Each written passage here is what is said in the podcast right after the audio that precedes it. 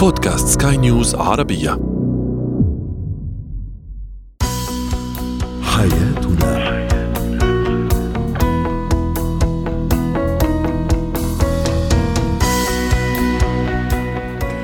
مستمعينا الكرام أهلا بكم معنا إلى حياتنا فضاؤكم اليومي الذي يعنى بشؤون الأسرة وباقي الشؤون الحياتية الأخرى والذي يمكنكم الاستماع إليه عبر منصة سكاي نيوز عربيه dot com slash podcast وباقي منصات سكاي نيوز العربية الأخرى. شاركونا عبر رقم الواتساب صفر صفر تسعة سبعة واحد خمسة ستة واحد ثمانية ثمانية ستة اثنان اثنان ثلاثة.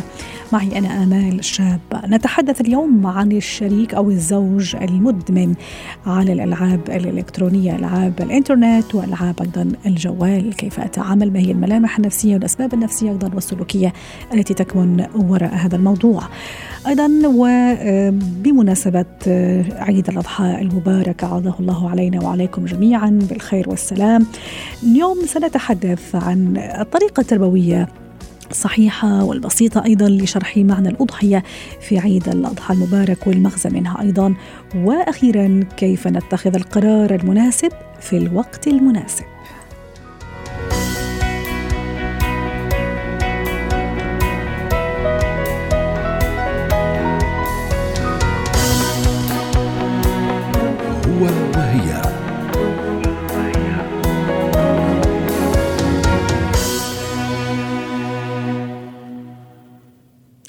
لم يعد غريبا أن نسمع بين فترة وأخرى من شكاوى بعض الزوجات المتعلقة بإدمان الزوج على الألعاب الإلكترونية ألعاب الإنترنت وألعاب الجوال أيضا.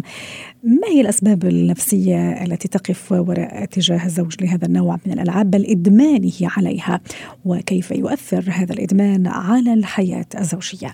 للحديث عن هذا الموضوع رحبوا معي بدكتور أسامة النعيمي استشاري الطب النفسي ضيفنا العزيز من الرياض. يسعد أوقاتك دكتور أسامة. في البداية دعني أستعرض بعض تعليقات السادة المستمعين إجابة على سؤالنا التفاعلي كيف نعدل من سلوك الزوج المدمن على الألعاب الإلكترونية؟ محمد يقول إشغاله بشيء مهم ونافع ومفيد. آه، تعليق آخر يقول مها عرضه على مختص نفسي؟ وأيضا رؤوف يقول هي أرحم من أي شيء ثاني. والله ما أعرف وش يقصد بهذا الشيء الثاني. لكن عموما سنحاول أن نتعرف معك دكتور أسامة على الأسباب التي تكمن وراء إدمان الزوج ولجوءه بشكل مبالغ فيه وبشكل مرضي للألعاب الإلكترونية. آه، مساء الخير أستاذة أمل. شكرا جزيلا على الاستضافة وعلى رقي التعليقات اللي وصلت آه، وتقرأيها الآن.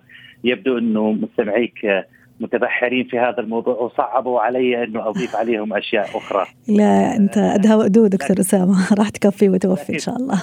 لكن خليني أول شيء أعترض عليك أنت. انت ليش دائما تذكري إنه الزوج هو اللي عنده المشكلة؟ المرأة بس أشوف هذه المرة كأنه الكلام كله عن الزوج وكأنه الامرأة. يعني شوف اليوم اليوم أنا أتناول الزوج والزوجة ما تعلقوا بس لما أتناول الزوج ها تيجي التعليقات. لأنه يا دكتور بكل بساطة يعني المرأة عندها إدمان من نوع آخر خلينا نقول تسوق شوبينج بس ألعاب إلكترونية يعني قل ما نجد هذا النوع من الإدمان عند الزوجة ولا؟ كلامك كثير كلامك كثير منطقي. وأعتقد إنه يعني هذه المأساة لأنه ما يتاح للذكور من هذه الأشياء أكثر بكثير مما يتيح يتاح للإناث، والشيء الثاني إنه الاهتمامات تختلف زي ما حضرتك قلتي إنه الرجل قد يجد متعته في سيطرته على جواله وسيطرته على محتوى الجوال بينما المرأة قد تجد متعتها في الخروج وفي وعلى فكرة حبيت كثير موضوع السيطرة أتصور كمان عنده معنى نفسي يا دكتور. أكيد أكيد. وهو وهذا اللي هذا اللي يشير إلى أنه الأمر هو إلى حد ما خروج عن السيطرة. لذلك هو يصل إلى مرحلة التعود والإدمان اللي أنت بديتي فيه الكلام. إنه هل هو هذا إدمان ولا مو إدمان؟ لا أكيد هو إدمان.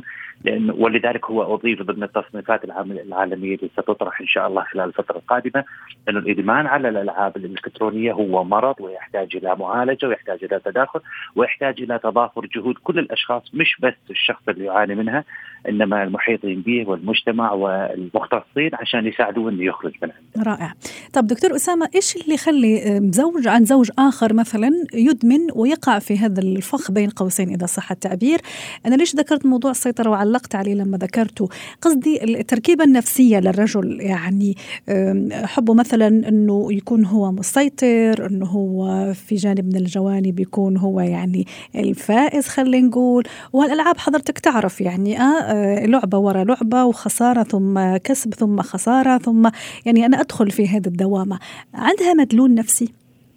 أكيد هو عملية استدراج المستخدم لأن يستمر في اللعبة عملية نفسية مدروسة من مروجين هذه الألعاب المصممين اختيار الألوان واختيار الكلمات التهنئة اللي تحدث له طريقة طريقة تعزيز الثقة بالنفس بانه هو يقوم بشيء معين تخليه أكثر حرصا إنه يستمر في هذه اللعبة من أي شيء آخر. ثم لما تكلمنا عن السيطرة إنه هو الآن وصل إلى مرحلة من القدرة على إنه يبدأ اللعبة ينهي اللعبة يستمر في اللعبة يحاول مرة أخرى ولا يعتقد إنه في مسؤولية كبيرة عليه إذا فشل في هذه اللعبة. لاحظ إحنا بنتكلم عن كل الأشياء اللي تخلي الناس آه، قلقين مكتئبين منعزلين يصابوا بالرهاب آه، يصابوا بالإحباط. كل هذه الأشياء آه، تلاشت لأنه هو اللي يستطيع أن يغير البيئة اللي آه، يلعب فيها بينما في الحياة لا يستطيع أن يقوم بذلك، لا يستطيع أن يقول مثلا آه، للأشخاص المحيطين فيها أنا مثلا آه، أنا آسف أنا غلطت أريد أعيد المحاولة مرة أخرى لكن في اللعبة يقدر يسوي هذا الشيء. في حياته قد ما يجد التعزيز العاطفي والتعزيز النفسي والتعزيز السلوكي لأي شيء يسويه لكن في اللعبة تجيه فقاعات وتجيه رسائل وتجيه تهنئات وتجيه جوائز بعض الأحيان وهمية أو حتى حقيقية أنه يجب أن يستمر بهذا السلوك فيتعزز السلوك بحيث يصبح أنه هو طاغي أكثر من آه، فرصته هو أن يواجه الحياة ويقابل الآخرين. رائع. يعني وكأنه يعني شكل من أشكال الهروب إذا بدك دكتور أسامة. آه، طب هو هو مش هو مش بس هروب هو هو للأمانة هو مرض. يعني ولذلك هو دخل ضمن التصنيفات العالمية. يعني هو ليس هو ليس فقط آلية علاجية يعتمدها المريض إنما هي سلوك إدماني يتبناه المريض.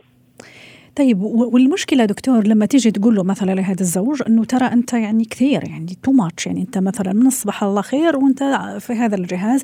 هو ما يعتبر حاله إنه مدمن أو ما يعتبر حاله إنه مطنب في هذا في هذا أو حين لا يتقبل أحيانا ممكن يتنرفز يعني يقول خليني مثلا معناتها خلاص أنا طالع مثلا على الكوفي شوب هيك أريح لك وأريح لي مثلا.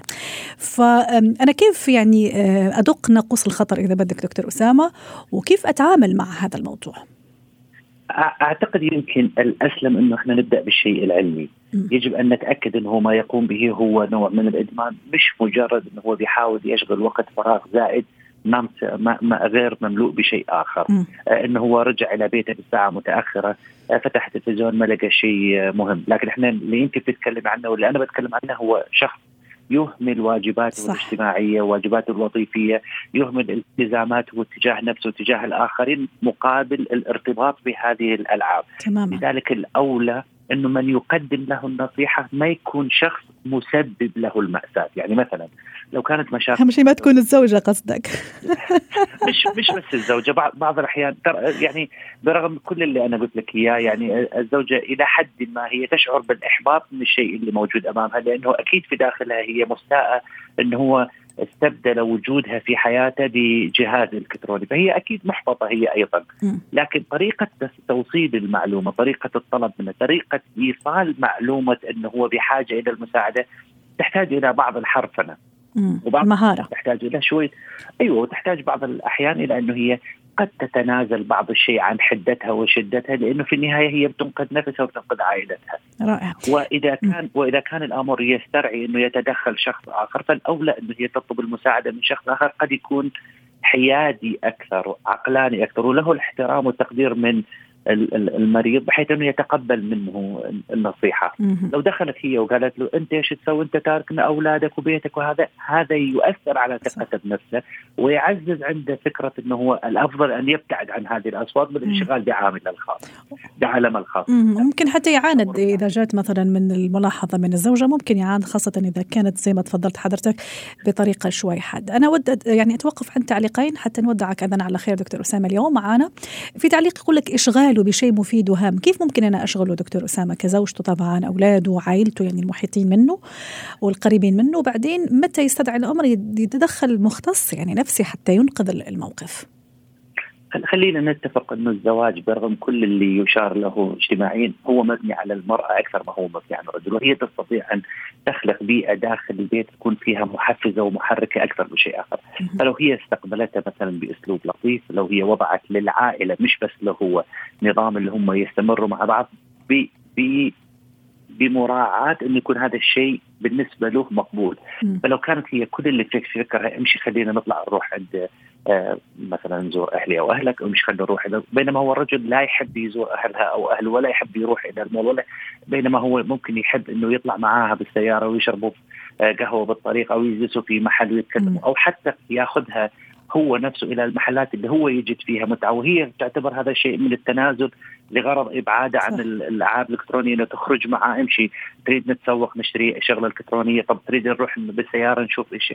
بحيث إنه هو هذا التعلق بالجهاد يقل إلى الحد الأدنى. وخلي في بالك كل ما ابتعد أكثر هو كل ما صار أسهل وأسهل عليه إنه يبتعد فترات أطول وأطول رائع. فهي مسؤوليتها ومسؤولية المحيطين إنه يحاولوا قدر الإمكان بدون الاستفزاز إنه يخلقوا شيء موازي يحقق له المتعة مش لها المتعة متعه بحيث إنه يشوف إنه هذا الشيء أفضل لي سواء كان رياضة أو علاقات اجتماعية أو دراسة أو حتى برنامج تلفزيون أو حتى امشي خليني أتحرك معك بالسيارة نشرب فنجان قهوة. شكرا لك دكتور أسامة نعيمي أسعدتنا اليوم بهذه المشاركة كنت معنا من الرياض يعطيك العافية. 嗯，哎。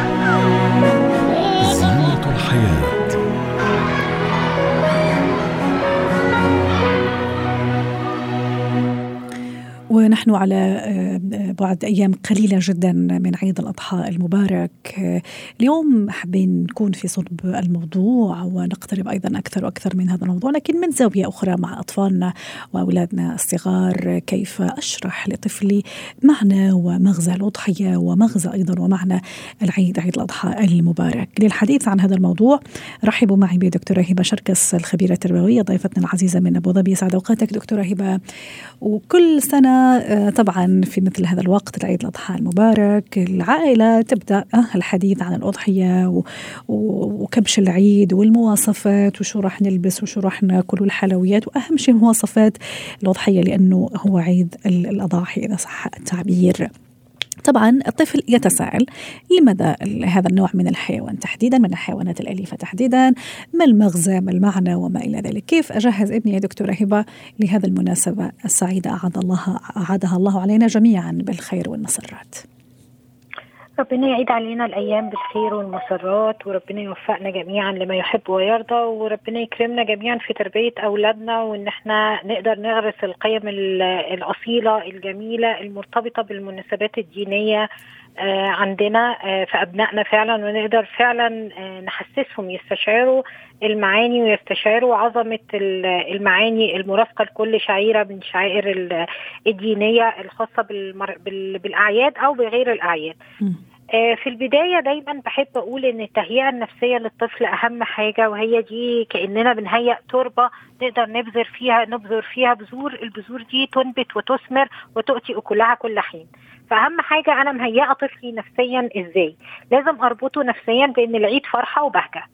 أزرع البهجة والفرحة قبل ما أزرع المعاني القيمة أزرع الحالة النفسية الجيدة آه، حالة البهجة وحالة السرور وإن هو يشتري ملابس العيد وإن هو يستعد للعيد ونوعده آه، بخروجة حلوة في العيد. وكل الحاجات اللي تخليه مبتهج ومتحمس لاستقبال آه، العيد.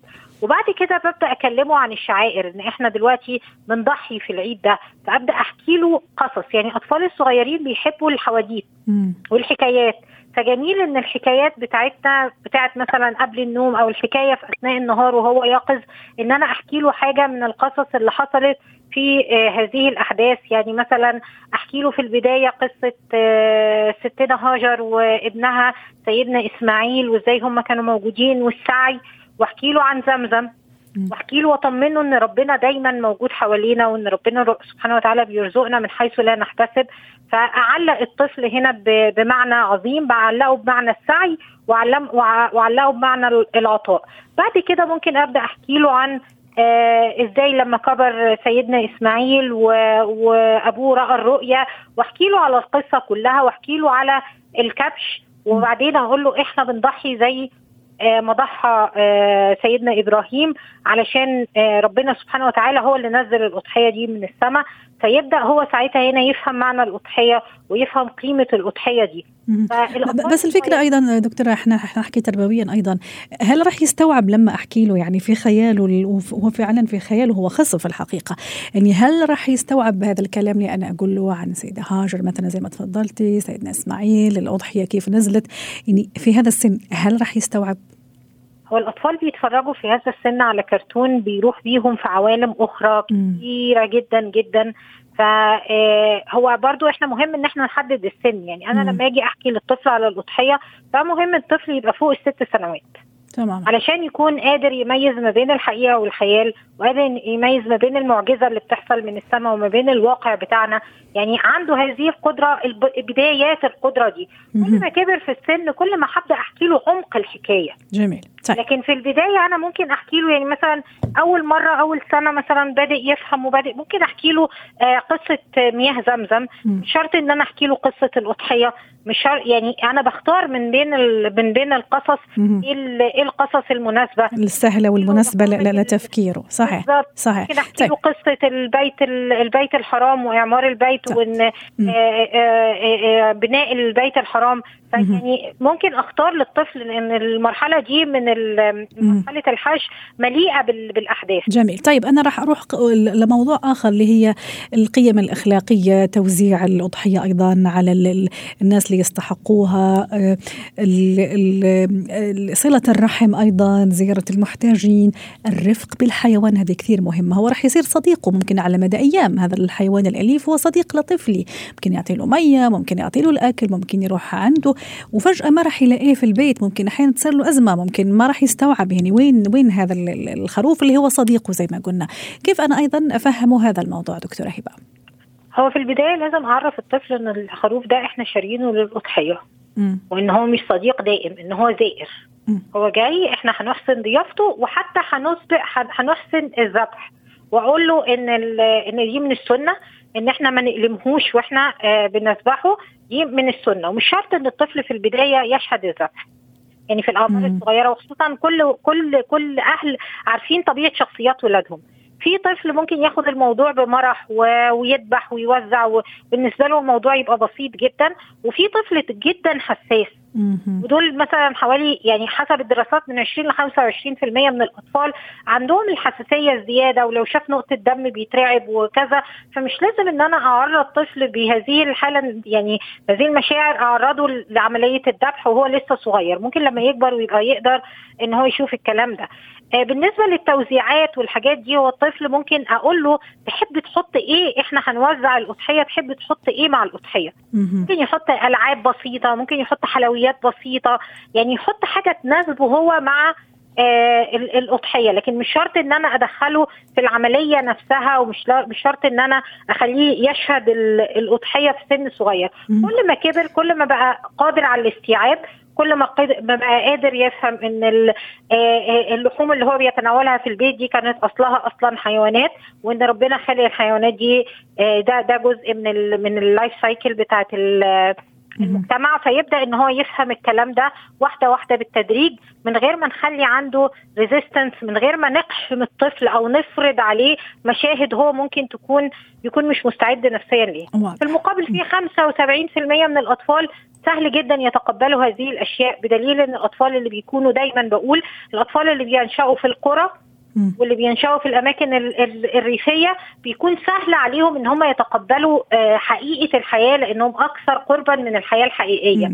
حسب البيئة يعني بيئة يعني البيئة اللي الواحد يكون فيها. بيئه الطفل. فالطفل اللي, اللي هو عايش في القرية اللي بيشوف الدجاجة بتتذبح قدامه وبيشوف الحاجات دي من صغره وهي ممارسات عادية ومش شايف فيها أي عنف مختلف عن الطفل اللي بيبقى أول مرة يستضيف حيوان في بيته وبعد كده بعدها بأيام بنذبحه.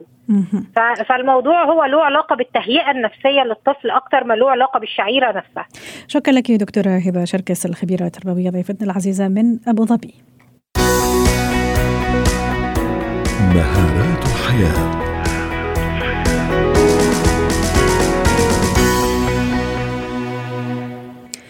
الحياة هي مجموعة من القرارات التي نتخذها سواء كانت قرارات كبيرة أو قرارات أيضا حتى صغيرة.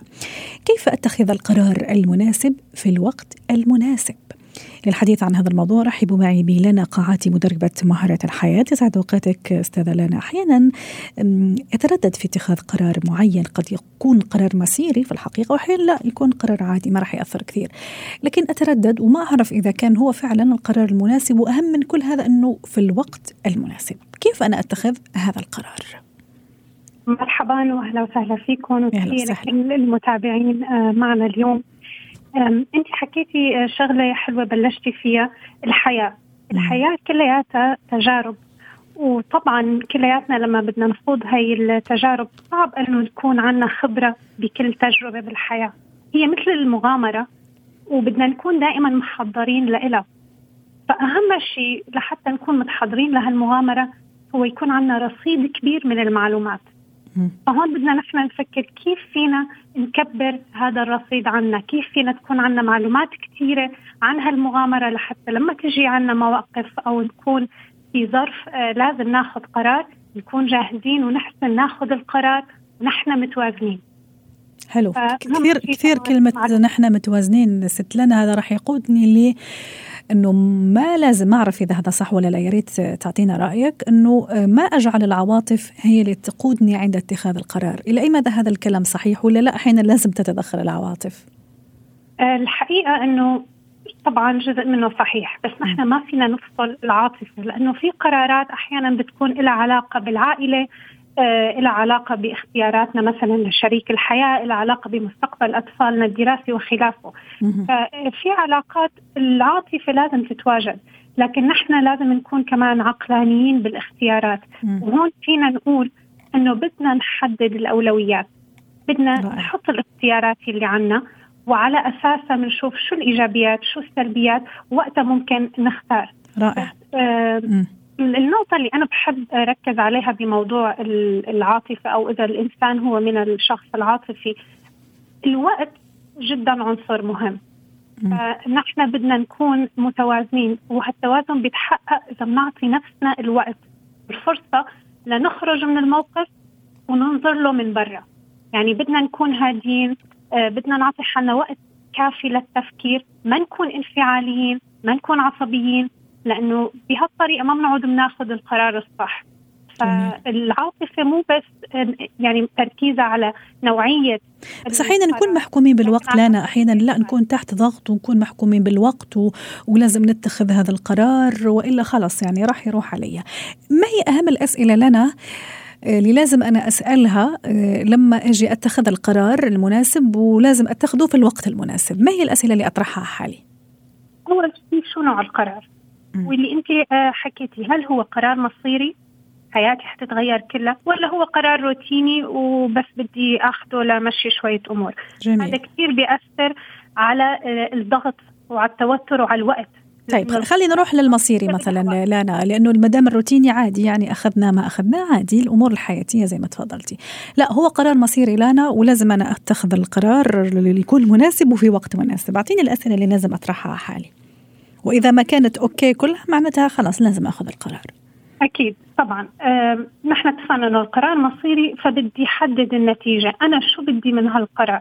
شو النتيجة اللي أنا بتخليني سعيد وبتخلي حياتي المستقبلية كويسة؟ فلازم أنا أحدد النتيجة.